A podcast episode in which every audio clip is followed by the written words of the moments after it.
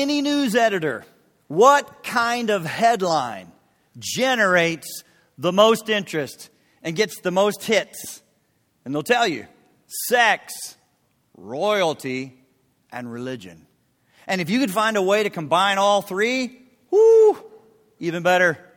So, princess has secret affair is good.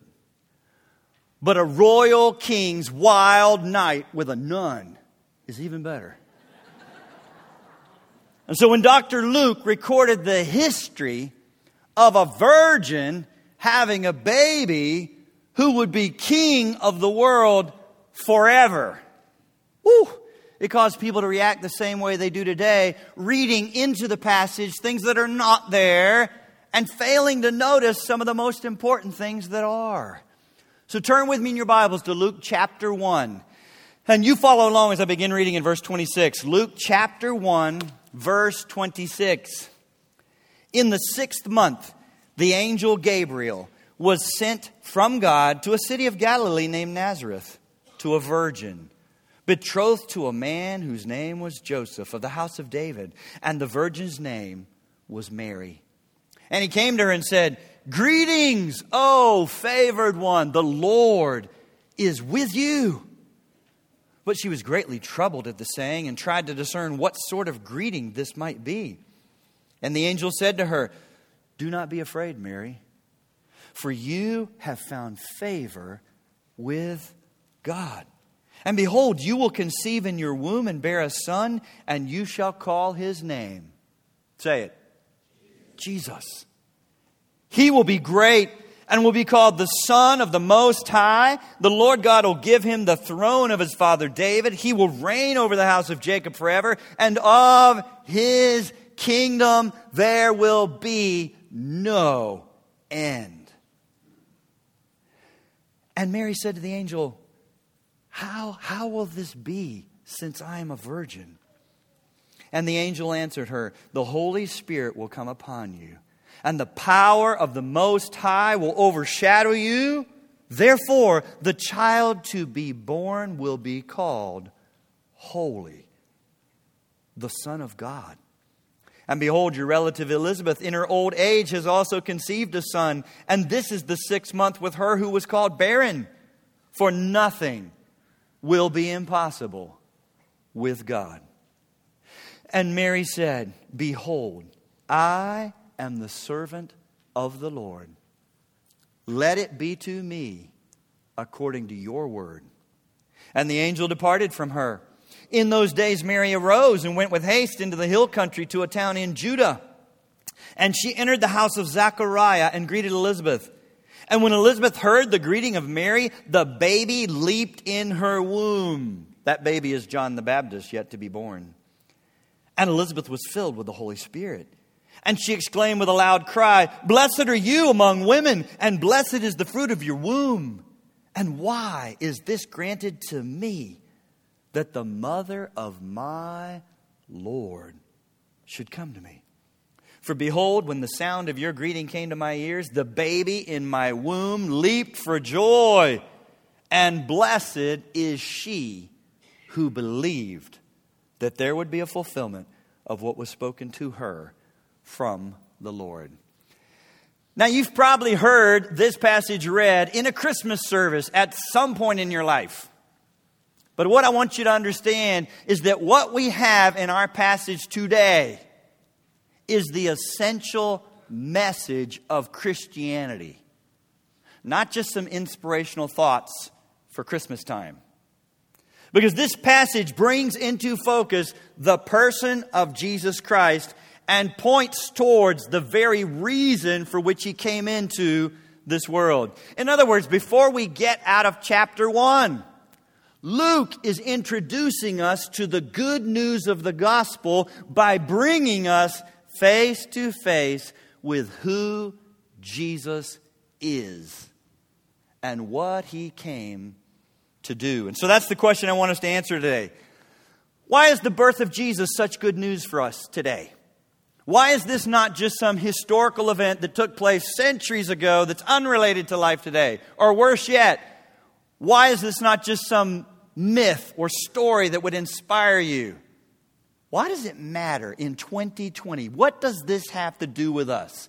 Why is the birth of Jesus such good news for us today?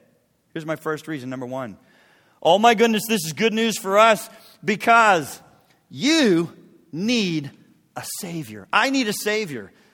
Not just someone to assist you, and not just a spiritual booster shot of some sorts, because our spiritual condition is far, far worse than that. Look at verse 31 again. You shall call his name, say it, Jesus. The word Jesus actually means God saves or God rescues, which is why Matthew in his gospel tells us in Matthew 121, call his name Jesus, for he will save his people from their sins. Oh, Jesus came into our world to save us. And that is so different from every other religion that is out there. The founder of every other religion, the founder of every other religion says, I am here to tell you how you can save yourself. Basically, what you need to do to save yourself, to get to another level, to be pleasing to God, to earn in some way life.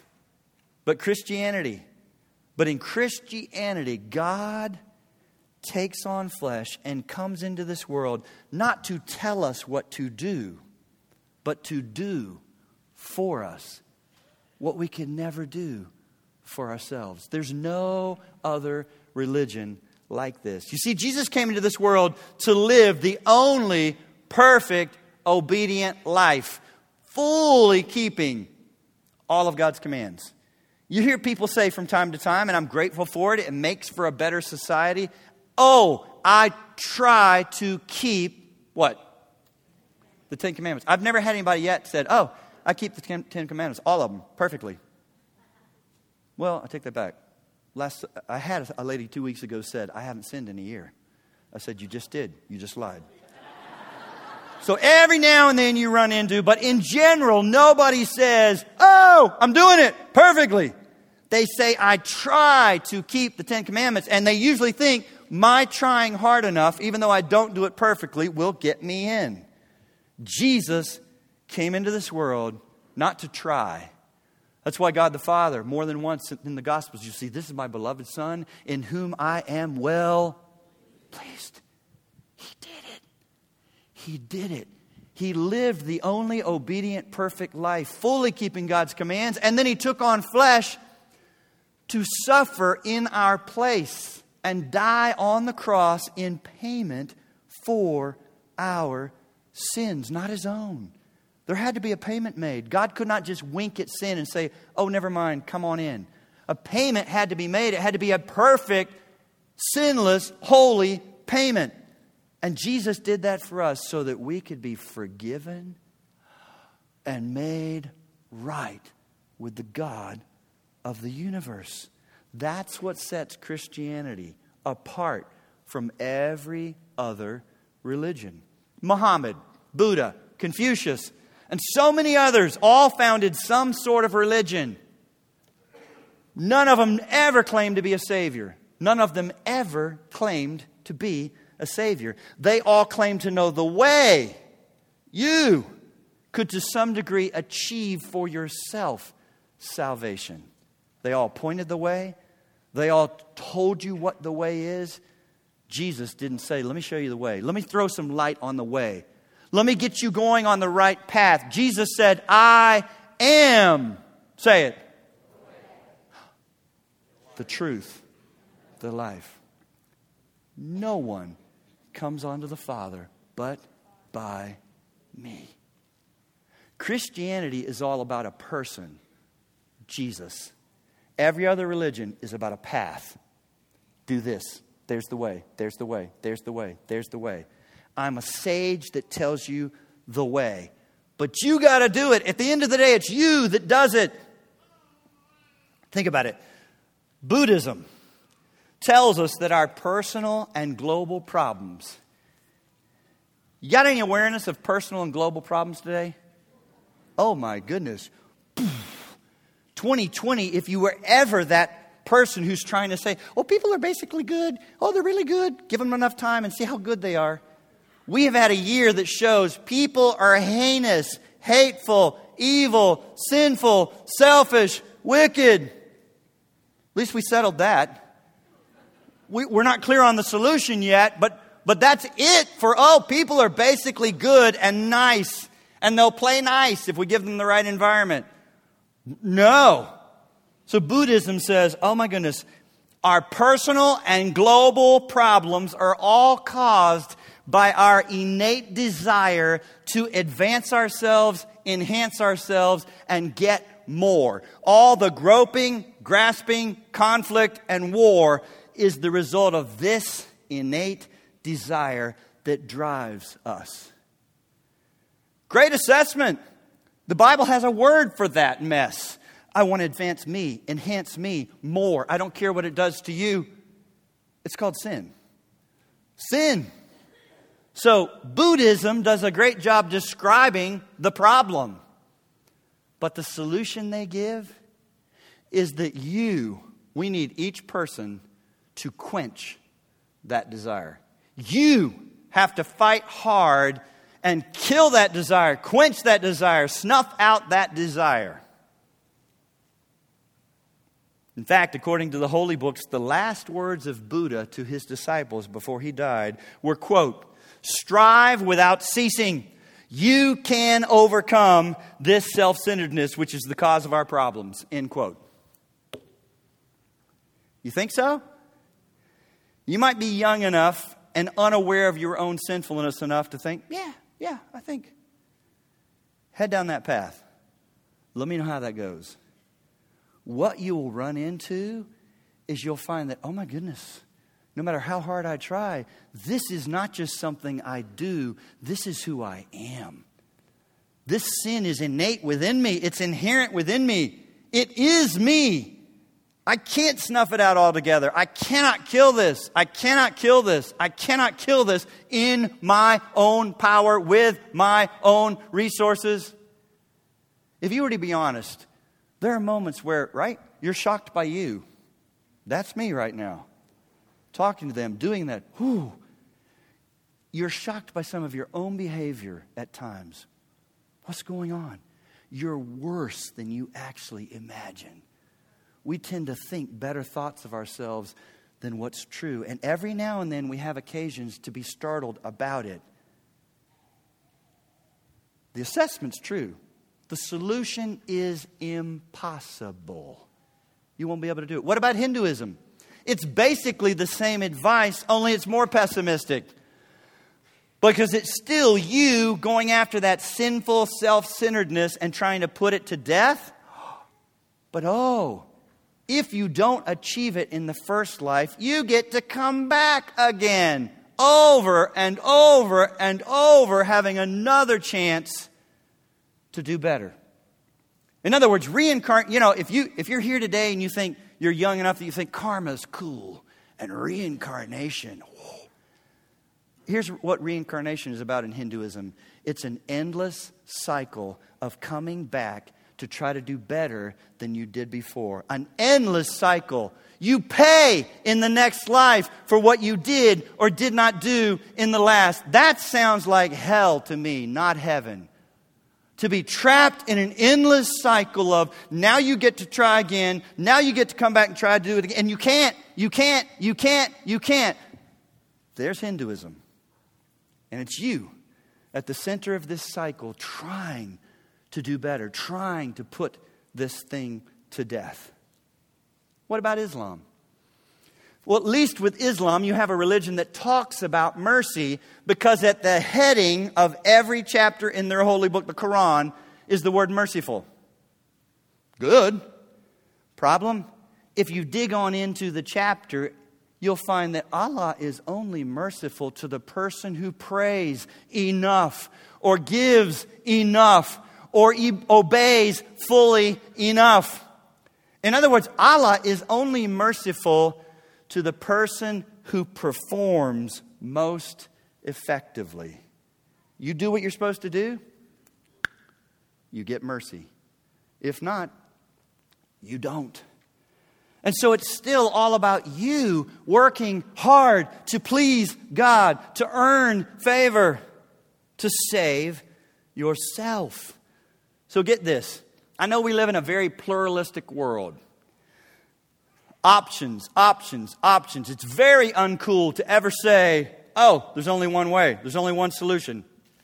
Pluralistic world with all kinds of different options and relig- religious choices. But here's what I want you to understand. At the end of the day, when you really poke at all other religions, you are not making a choice between Christianity and Jesus and every other religion at the end of the day, you are making a choice between Jesus being your Savior or you trying to save yourself. All other religions, though the particulars may vary, are all about boxes you check, hoops you jump through, a list, a system. It's someone who founded it and said, here's what you need to do. Only Christianity says, here's what's been done for you. Will you believe? Do you hear the difference? Do. Done. You. Jesus. Christianity is about a person. Every other religion is about a path, a path, a path, a path, a path. And so here's the problem, though, with Christianity. Here's, what, here's where the rub is. Christianity then becomes the most realistic of all religions. But it sounds the most pessimistic because Christianity is the only one that recognizes the depth of our sinfulness is the, to the extent that we cannot just do better. You could never keep the Ten Commandments. You will not make endless progress somewhere better. That's how bad you are. So it's got some of the worst news and some of the best news. This is how bad you are. It requires a Savior. And this is what God did. He gave you one. the sticking point is you, we just keep thinking, I'm not that bad. I'm not that bad.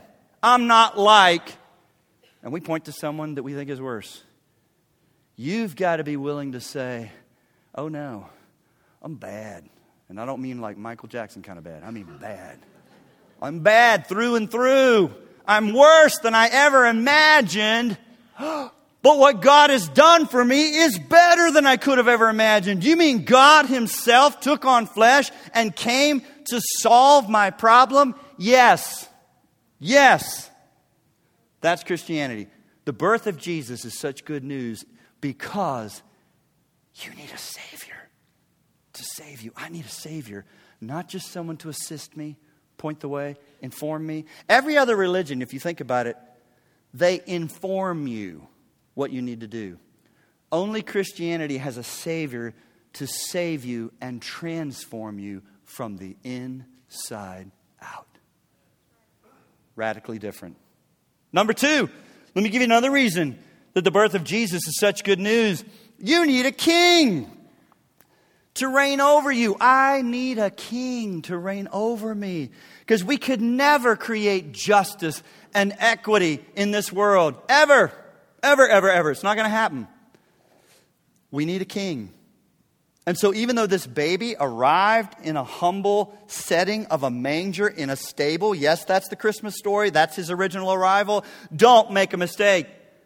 Make no mistake about it, this baby came to be king. He came to be king. The angel Gabriel makes that absolutely clear by using three words in our passage. Three words that highlight the fact that he came to rule this world and be a king, not just scatter, not just scatter some inspirational thoughts around Palestine and do a bit of good while he was here. Oh, no, no, no, no.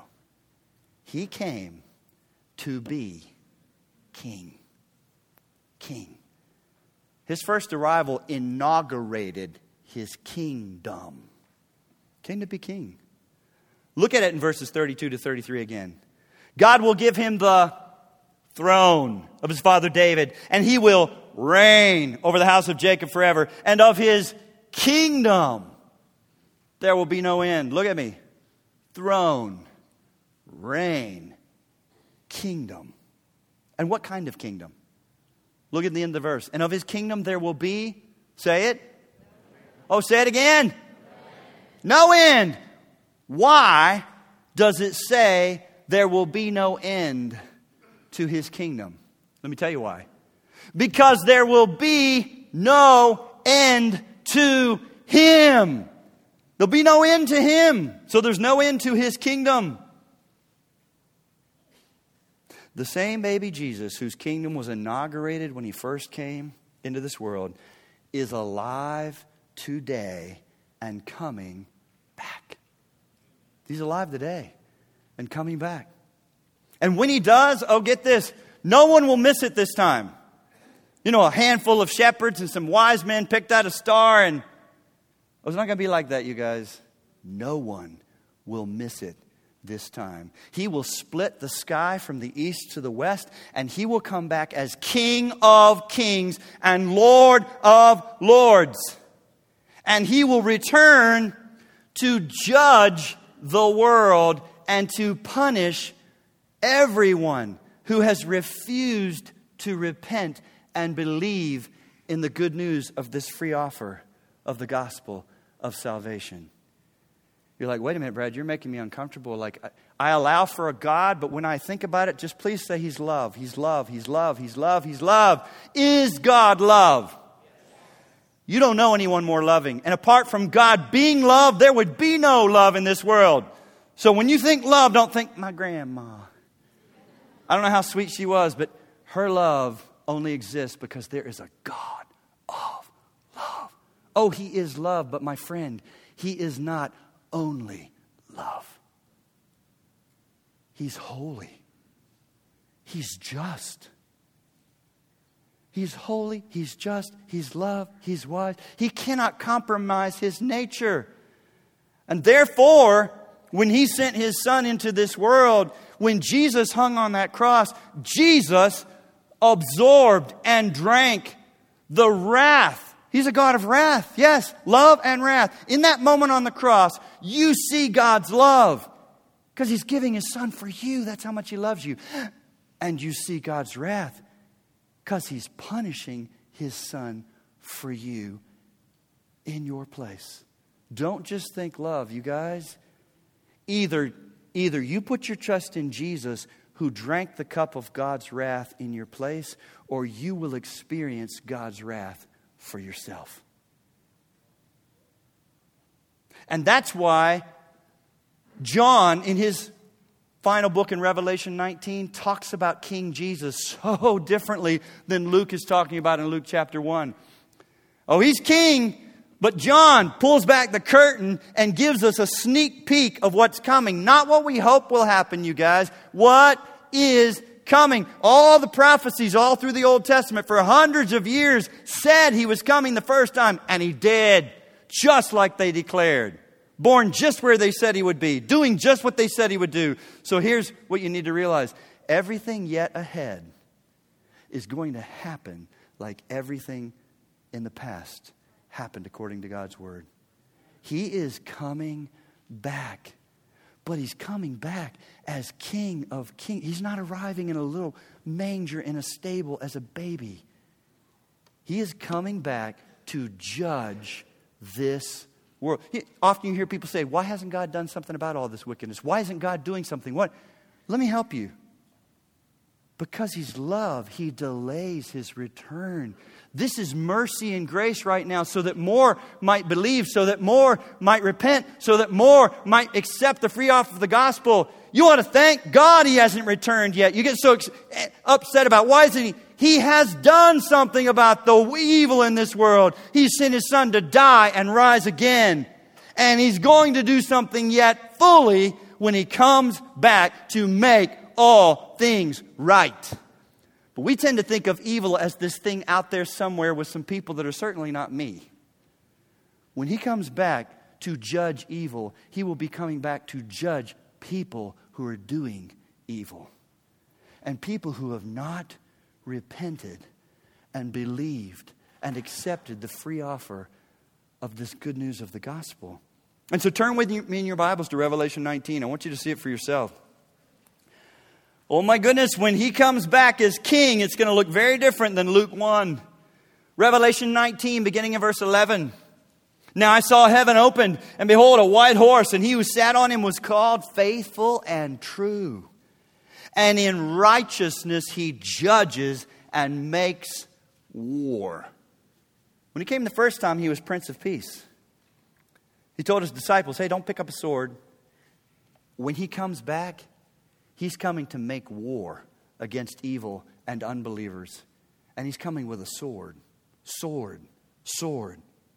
His eyes were like a flame of fire, and on his head were many crowns. He had a name written that no one knew except himself. He was clothed with a robe dipped in blood, and his name is called the Word of God. Remember John in his gospel at the beginning? Chapter 1 In the beginning was the. And the Word was with God, and the Word was God. The living Word is coming back. And the armies in heaven, clothed in fine linen, white and clean, followed him on white horses. Now, out of his mouth goes a sharp sword, that with it he should strike the nations, and he himself will rule them with a rod of iron. He himself treads the winepress of the fierceness and wrath of Almighty God. And he has on his robe and on his thigh a name written. Say it with me King of Kings and Lord of Lords. And so, listen to me. Here's what I want you to realize today. The most important question you could wrestle with today, today, today. Today is the day of salvation, you guys. Today you have opportunity to repent and receive forgiveness and eternal life. So here's the most important question you could be wrestling with is not who you're going to vote for next month in the presidential election. Don't hear me saying don't vote. Please do. Please pray, think, read, study, vote. But it's not the most important decision you need to be making right now. Here's the most important decision When will you bow before King Jesus? And let me help you if you're pushing back. It's not a question of if. Well, I don't know if I will. I'm still thinking about that. I'm not sure who he is, if I believe any of that. Let me help you. It's not if, it's when. Because you will bow. You can either bow before Him now and find Him as your Savior, or you will bow before Him on that day and face Him as your judge. Because Philippians chapter 2 says, Every knee shall bow and every tongue will confess that Jesus is Lord to the glory of God the Father. Why? Because it's true. Every human being will then know and will speak the truth. Is everybody getting saved? Is it universalism? No. They will speak the truth, but for millions, it will not save them. It will be too late. Today, you can bow today and find him as a Savior. Or you will bow on that day and face Him as a judge. You just think every single person, Trump will bow, Biden will bow, Nancy Pelosi will bow, Mick Jagger will bow, Paul McCartney will bow. I mean, it's just a mind blowing thought when you think of people with power and people who make decisions and people who've had so many opportunities and they're such a big deal to us. Every knee will bow. It's just a question of when. When? When will you bow before King Jesus? Now, if you're sitting there thinking, and I know human nature is like, oh, this sounds oppressive. We're talking king, we're talking bow. Sounds like I'll be oppressed and it, my life will be limited. Oh, listen, let me help you, help you, help you, help you. It's only after you submit to King Jesus and start living for the glory of his kingdom instead of your own, that you start to experience joy and peace and a sense of purpose like you never thought possible. Because let me help you. There's nothing more freeing than being set free from fighting for the little kingdom of self. It's exhausting. Oh, when you're free to live for something bigger, to live for someone greater than yourself, you're free to live for something bigger and an agenda other than your own, you then begin to experience joy and peace and purpose. And that thing that you thought, what, what am I really here for? What am I here for? What am I here for? Don't hear me saying you don't have troubles, you don't have sorrows, you don't have struggles, but you don't have questions about why do I exist? Is it just to do widgets on this assembly line? Is it just to have some kids, raise some kids? Is it just to go to the next bigger house? Is it just to save for that vacation? It all becomes answered to you. Oh no, I was created in His image for His glory, and I get to start living that way now. Now, now, now. You need a Savior. I need a Savior. You need a King. Well, let me give you another reason that the birth of Jesus is such good news. Number three, you need a God who comes down to you, not just a God who shouts at you from above and commands you to do better. You need a God who comes down to you, and that's exactly what God did for us when He took on flesh. Look at verse 35.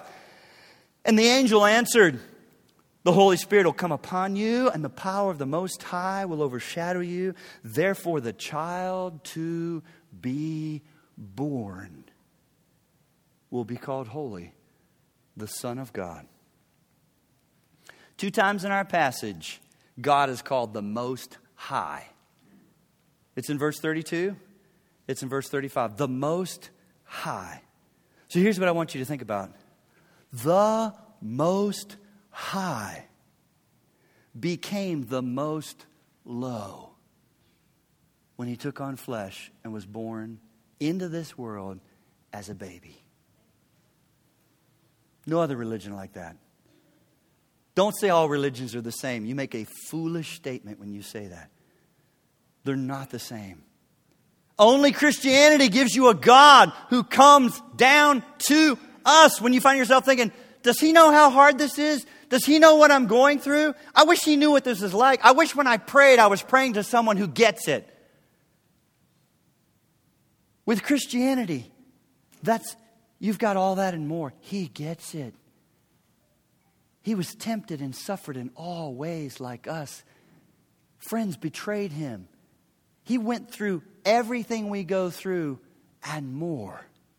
When you pray to God through Jesus Christ, you are talking to someone who gets it. He came down to us. Us. Us. And so that's why it's utter nonsense when you hear people say, oh, all religions are the same, so I'm having nothing to do with any of them. As a thinking human being created in the image of God, you have every right to reject Christianity. But don't do it on the basis of saying all religions are the same, because they're not. Do it after you've examined Christianity. Do it after you've read the original documents. Do it after you've dug into the resurrection. Do, do it after you've examined the historicity of so much that Christianity rests, rests on. Feel free to reject Christianity. That's your right as a person created in the image of God. But do not do it on the basis of saying, oh, all religions are the same. They're not. Only Christianity has a God who comes down to us. Every other religion is a system or a list of what you need to do. Every other religion compels you to travel hundreds of miles and kiss some statue, compelling you to walk across a wilderness and bathe in a sacred river, compelling you to crawl on your hands and knees up some special staircase. I've watched it happen in the city of Rome to compel you to, at some point in your life, make it to Mecca. This is required. You got to do it. Or to compel you to burn candles, light incense, give enough money, pray enough prayers. Only Christianity. Now, listen, I'm going to say this carefully. Only Christianity real Christianity that has not been distorted and turned into dead religion. Now, the reason I'm saying that is you may have grown up in a church that is considered Christian. Do you know what the human heart does? The human heart is so bent on self that you can take real Christianity and you can turn it and twist it and alter it to where now you have a dead religion all over again. I won't name names. It happens in all kinds of churches where the good news of the gospel is lost. Jesus is still being talked about, but he's not your Savior. The Ten Commandments are still being talked about, but you're being pointed to them as if you need to do them. Do them. Do them. I hear people talk about, I grew up, I just felt guilty all the time. Guilty all the time. Guilty all the time. Yes, you will if someone isn't pointing you to a Savior who did for you what you could never do for yourself. Only real Christianity that has not been distorted and turned into dead religion has no compulsory pilgrimage, no hoops to jump through, no boxes to check, because the pilgrimage has already been made. God came down to us to save us through his son, Jesus Christ. Everything that's needed to be done has been done. It's done. It's done. And it's not partial. He did his part. Now you got to do your part. And when these two things meet, cha-ching! We still play around and do stuff like that. That's why the Bible doesn't say you're sick spiritually. You are. What do dead people do? In the words of Princess Bride, not just partially dead, fully dead, fully dead, dead. Nothing. You can't do nothing. Jesus left heaven, took on flesh, and came all the way down into our dark, broken world to save dead, stone cold, lights out men and women who could do nothing for themselves. Hallelujah, what a Savior! Hallelujah, what a Savior! Hallelujah, what a Savior! That's Christianity, which is unlike any other religion. So I want you to realize why this matters so much is because number four, you need a peace. You need a peace that will transform you from the inside out. Look at verse 45 again, because I want you to notice what Elizabeth says to Mary. Verse 45 And blessed is she who believed that there would be a fulfillment of what was spoken to her. I don't think that blessing is aimed at the Virgin Mary alone. I think Luke put that there for us. Us.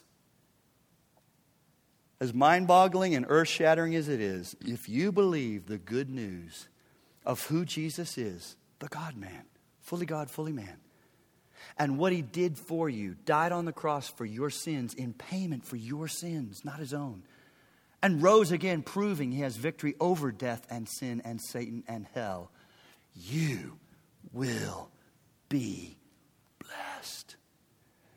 But even as I say that word, I know it falls flat on most of you because in our English language, this word blessed is just so limp and vacuous. When we use it, we usually mean just like a word of encouragement or a bit of luck that I stumbled in. Oh, we're blessed. We found the house we're looking for. Blessed. It's a sad little word in our culture. So let me help you. In both the Old Testament and the New Testament, the original language of Hebrew and Greek, this word blessed means so much more. It conveys the idea of shalom. And when Jews speak of that, that's more than a, a little bit of peace sprinkled on you. It's a wholeness. A wholeness. I'm made whole. I'm made whole on every level. Everything's different. There is a peace that infiltrates all of my person, my mind, my thinking, my soul, my heart, my being. Shalom. For the first time, I have peace with myself and I have peace with God and can begin to try to have peace on a horizontal level with other people. Blessed. Blessed. It, ha- it conveys the idea of bringing you back to fully functioning human being. You realize apart from Jesus Christ, you are dysfunctional. Our world has that category as if there's just certain people. Put yourself in there. Apart from Jesus Christ and a relationship with Him, we are all less than fully functioning human beings because we were made in the image of God to actually desperately need a relationship with our Creator God through His Son Jesus Christ. So that until you have that, you are not a fully functioning human being. If you, if you have the sense, something's not right, something's not right, I'm missing something. Yeah, you are. It's not a cute boyfriend. It's not an amazing girlfriend. It's not the job of your dreams. It's not to travel Europe. You're missing Jesus. He's not optional, He's essential. You only begin to function fully when you're in a relationship with Jesus Christ. Oh, you can keep on living? You can keep on living.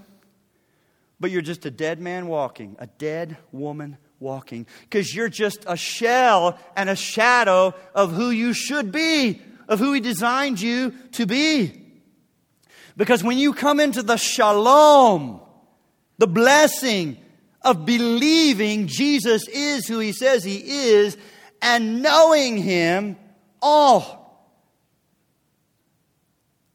you only then come alive and begin to thrive in ways you never thought possible. Because here's the deal you get a whole new identity.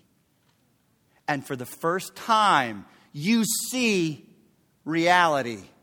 Because all of life is framed up against eternity. I get so tired of hearing people every now and then make a comment like, oh, yeah, we went to church. And, and as if this time, this worship, when we sang, is he going to dwell with us again? Is the light able to penetrate the darkness like where we're just retreating and we have the land of make believe for an hour just to encourage us to go back into the real world? So don't ever say this to me again at the door. Well, now, Pastor, we got to go back into the real world. Well, now I've got to punch you in the face. That's what I've got to do. Because you just came into the real world. We come here to be reminded what is real that Fox News isn't going to tell you and take it with you back out into that broken world. You only begin to see reality after you know Jesus. And we don't retreat. So it's why, it's why you don't stay here, and I'm not fixing you oatmeal in the morning. We're not staying here. You come here, and you're like, oh, that's right. That's right. That's right. And we go back into this broken, dark world that's groaning to be salt and to be light and to see more than everybody else is seeing and, and to have an identity that's not attached to my vocation that can be taken away like that, or an identity that's attached to my children that can be taken like that or could break my heart, or an identity that's attached to my best friend that could disappoint me. I am now in Christ and He never changes and He'll never leave me or forsake me. That's Christianity. That's so different than every other religion. And that's why it's not an overstatement to call it good news. Oh my goodness, this is the best news that you could hear. And so, as I close, I want to talk to those of you who might still be thinking about Christianity. I'm so glad. I've been learning during COVID. I, I, I didn't think this was a fun year. But some things I do appreciate is how many people have told me I got extended family members, I've got friends, I've got coworkers that have been joining me to watch online who would never come to church. You may be sitting here, you may be watching online. And I want to talk to you if you're still thinking about Christianity and wrestling with what it means to believe. We just used that word a number of times. She believed. Blessed is she who believes the word that was spoken. What are we talking about? You see, that word believe in the Greek is the word pisteuo, and it does not simply mean intellectual assent. I believe, yeah, there's some kind of guy named Jesus and he lived. I believe. The word pisteuo means to commit yourself, to rely on someone else, to trust in something or someone else. And so, as we talk about this word faith or believe, I want to correct something that I hear from time to time, and maybe you've said it. I wish I had faith like you, but I don't. Here's what you're actually saying. When you say that, you're basically saying, This thing called faith just hasn't hit me yet. It just hasn't hit me. And until it does, I'll respect you for your faith, but I just don't have what you have. That sounds nice. It's just not true. It's not true. Every human being has faith. It's just where are you placing it? You might be trusting in yourself. You may have grown up in an alcoholic home or a, or home of poverty to the degree that you said, I will never trust anyone again. I will just do it. I will just do it. You can be trusting in yourself. You could be trusting in another person, another cause, another idea. You are trusting in something. You're exercising faith and you're placing your hope somewhere because guess what? Human beings are not aardvarks, golden retrievers, or houseplants. You can't live without hope any longer than you can live without oxygen. So you are saying something to yourself to keep moving forward. You're placing your hope somewhere and you're putting your trust in someone, even if it's just yourself. And so I'm here to tell you, I'm asking you today, not, oh, please ask God to give you this amazing kind of faith that Christians have and it just hasn't hit you yet, and I hope it hits you soon. You guys, faith is not some kind of feeling you wait for, and it doesn't just hit you. It starts with thinking and wrestling and reading as you consider who Jesus is and what he's done for us. And then, based on your wrestling and reading and thinking, you make a choice to submit your will to a higher will and to put your trust in Jesus instead of where you've been putting it. Come to Jesus today you know enough. You've heard enough. You just need to bow your will and say, Yes, Lord Jesus, I believe that you are who you say you are and that you did what the scriptures testify. I need a Savior. I need mercy. I need rescue. I want to ask you to bow your head as we close. And if you'd like to become a Christian today, you can do that. You don't have to dump a ton of money in the offering box at the back. You don't have to sign a card. You don't have to join that baptism class because baptism does not save you. It is the first public step of obedience saying, I've been saved. I have been saved. I have been changed by Jesus, and I want everyone to know. You don't have to get baptized. You don't have to give money. You don't sign a card. You don't walk this aisle. You don't shake my hand right where you sit. God sees your heart. Simply pray, Oh God, I am worse than I'd like to think I am. I am a sinner in need of a Savior. I could never keep the Ten Commandments. I could never be good enough. I could never earn your favor. But you sent your Son to do for me what I could not do.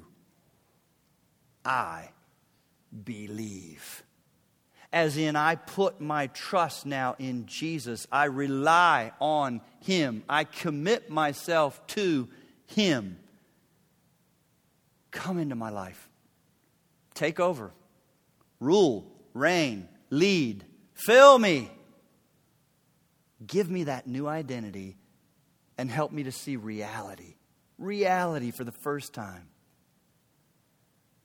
In Jesus' name I pray. Amen.